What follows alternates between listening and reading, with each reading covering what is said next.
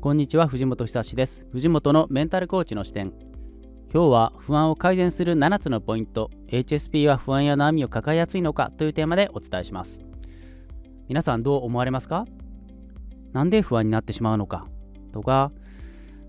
いつも不安になりがちなんだよね？とかいろいろお悩みがあると思います。実は不安になるにはやっぱり理由があるんですね。不安っていうと漠然としたものという印象があるかもしれないんですけども7つのポイント。を改善するだけで不安になりがたなりにくくなりますし改善するしていくこともできるんですね。7つざっくり挙げると1つ目栄養。2つ目睡眠。3つ目習慣。4つ目癖。これは心の癖ですね。で5つ目年齢。ホルモンバランスのことですね。そして6つ目が環境ですね。そして7つ目が DNA です。簡単に説明していきたいと思います。まず1つ目の栄養なんですけども、実は脳が栄養不足だと不安やうつになりやすいということが研究から分かってきてるんですね。逆に言うと栄養を改善する、つまり食事を改善すると不安やうつが改善するということも分かってきてます。実際に海外ではうつが治った事例もありますね。日本国内でもまだそんな公的には認められていないのかもしれないんですけども、食事を変えてうつを治すというお医者さんもいらっしゃいますよね。どういうことなのかもう少し説明しますね。実は不安っていうのは脳内の神経伝達物質の状態が見られた、乱れた 噛んでますね。乱れた脳の症状のことなんですね。神経伝達物質の状態が乱れている、つまり栄養不足だと乱れやすいんですけども、食事を変えることで栄養状態を改善すると不安やうつが改善していきます。実はこれ栄養精神医学という分野でもう研究されているんですけどもちゃんと根拠のある医学的な知見があるんですね。実際にこの栄養精神医学で栄養管理を受けた患者さんの3人に1人はうつの症状の完治が認められたという研究結果もあります。まだ日本では翻訳されていない本なんですけども、ドリュー・ラムジーさんという方が、不安やうつ病を克服するための食事の本を出してらっしゃるんですね。そして研究の結果なんですけども、実際に不安やうつに効果的な12の抗うつ栄養素というのも分かってきてるんですね。まあ、ざっくり言うと、この12の抗うつ栄養素を足りるように食事を改善していくと、不安やうつが減っていくという研究結果がもう分かっています。残念ながらまだあまり日本には入ってきていないみたいなんですけども、私の動画コースの中でも、じゃあその12の交通栄養素何なの？って知りたいですよね。おいおい紹介していくつもりです。そして2つ目、睡眠ですね。皆さんも経験から睡眠不足だと不安になりやすいっていうのが分かってらっしゃると思います。これも国立精神神経医療研究センターも噛みそうなんですけども、そこで実際に研究されてます。睡眠不足だと不安や抑うつが強まる神経基盤を解明という行々しい名前の研究があるんですけどもまあ本当に簡単に言うと睡眠不足だと不安や抑うつ傾向になりやすいことが脳の研究からも明らかになっています。まあ私たちの実体験からもそうだなってことはわかるんですけどもそれがちゃんとエビデンス根拠のある研究で明確になっています。つまり十分に睡眠をとると不安を減らすことができるということですね。そして3つ目、習慣ですね。日常の習慣を変えることで不安やうつを改善することができます。実はこの習慣も結構大きくて個人差があるんですけども不安になりやすい習慣とかパターンというのが個人個人あるんですね。だいたい場所、時間が多いと思うんですけどもあと人もあるかもしれないですね。例えば場所で言うと自分の部屋のいつもの場所で時間例えば夜中になると不安になりやすくなるとか自分の場所とか時間とかのパターンがあるんですね。ですのでその習慣を変えることで不安になりづらくなる不安を改善することができるということなんですね。つまり不安になりそういつも不安になる場所には行かないようにするとかその時間不安になりそうな時間になったら夜更かしやめてとっとと寝るとか、お風呂に入って状態を変えるとか、場所と時間をコントロールすることで不安になりづらくなります。これが習慣ですね。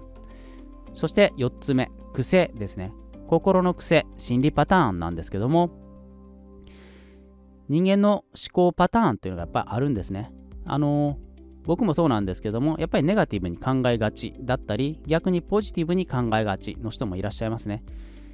川の流れのようにえっと考えもう何回も何回もその考えの癖を繰り返しているとその考えその考え方をするのがとても楽になるんですね川がずっと同じとこを流れていくとどんどんどんどんこう川底が削れていきますよね例えばそうだなグランドキャニオンとかあれ1億年ぐらいかな？かけて、すごい長い時間かけて、あの谷、グランドキャニオンの崖ありますよね。あれ、川が削っていったんですね。削っていって、あんだけ深く、1キロ以上あったかな？あんだけ深くなっているので、そういう心理パターンっていうのは川の流れのように同じところをずっと通りがち、通りやすくなるので、その心理パターンを変えるということがとても大切ですね。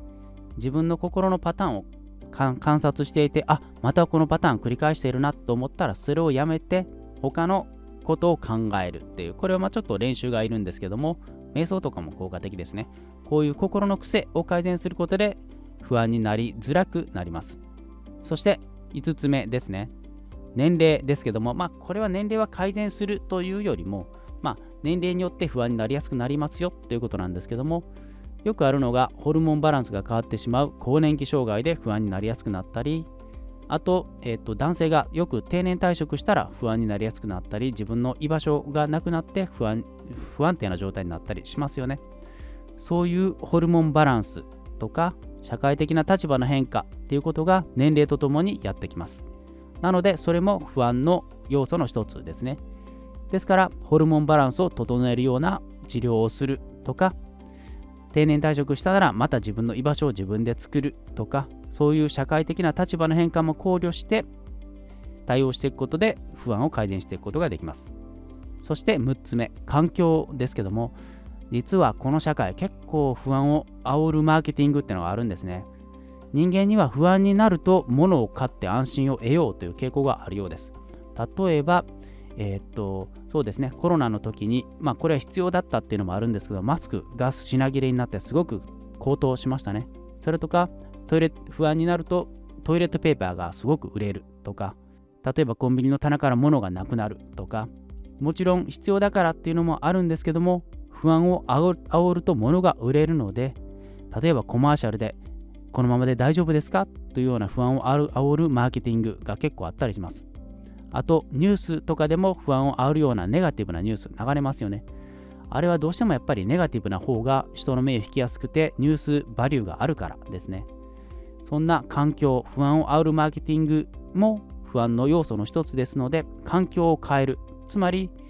テレビを見ないとか、どんな情報を自分の内側に入れるか自分で決めるとか、あ、今不安を煽られてるなって分かったら、ちょっと深呼吸をして一呼吸置くとか、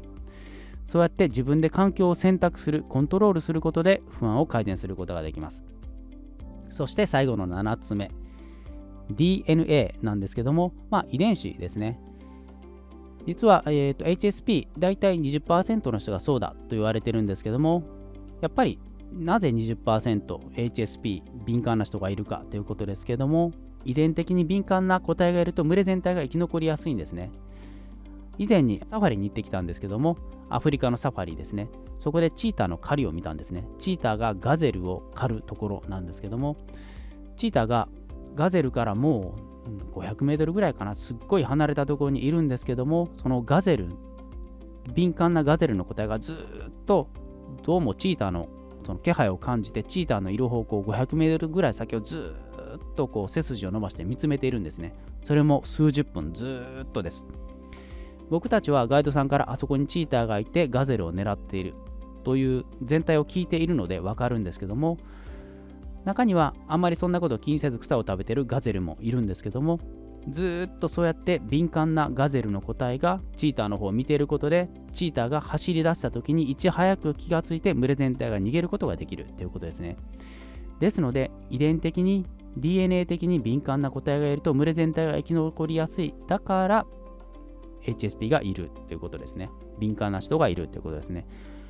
はい。不安を改善する7つのポイントということでお伝えしてきました。1つ目、栄養。食事を改善すると不安が改善する。うつが治った事例もある。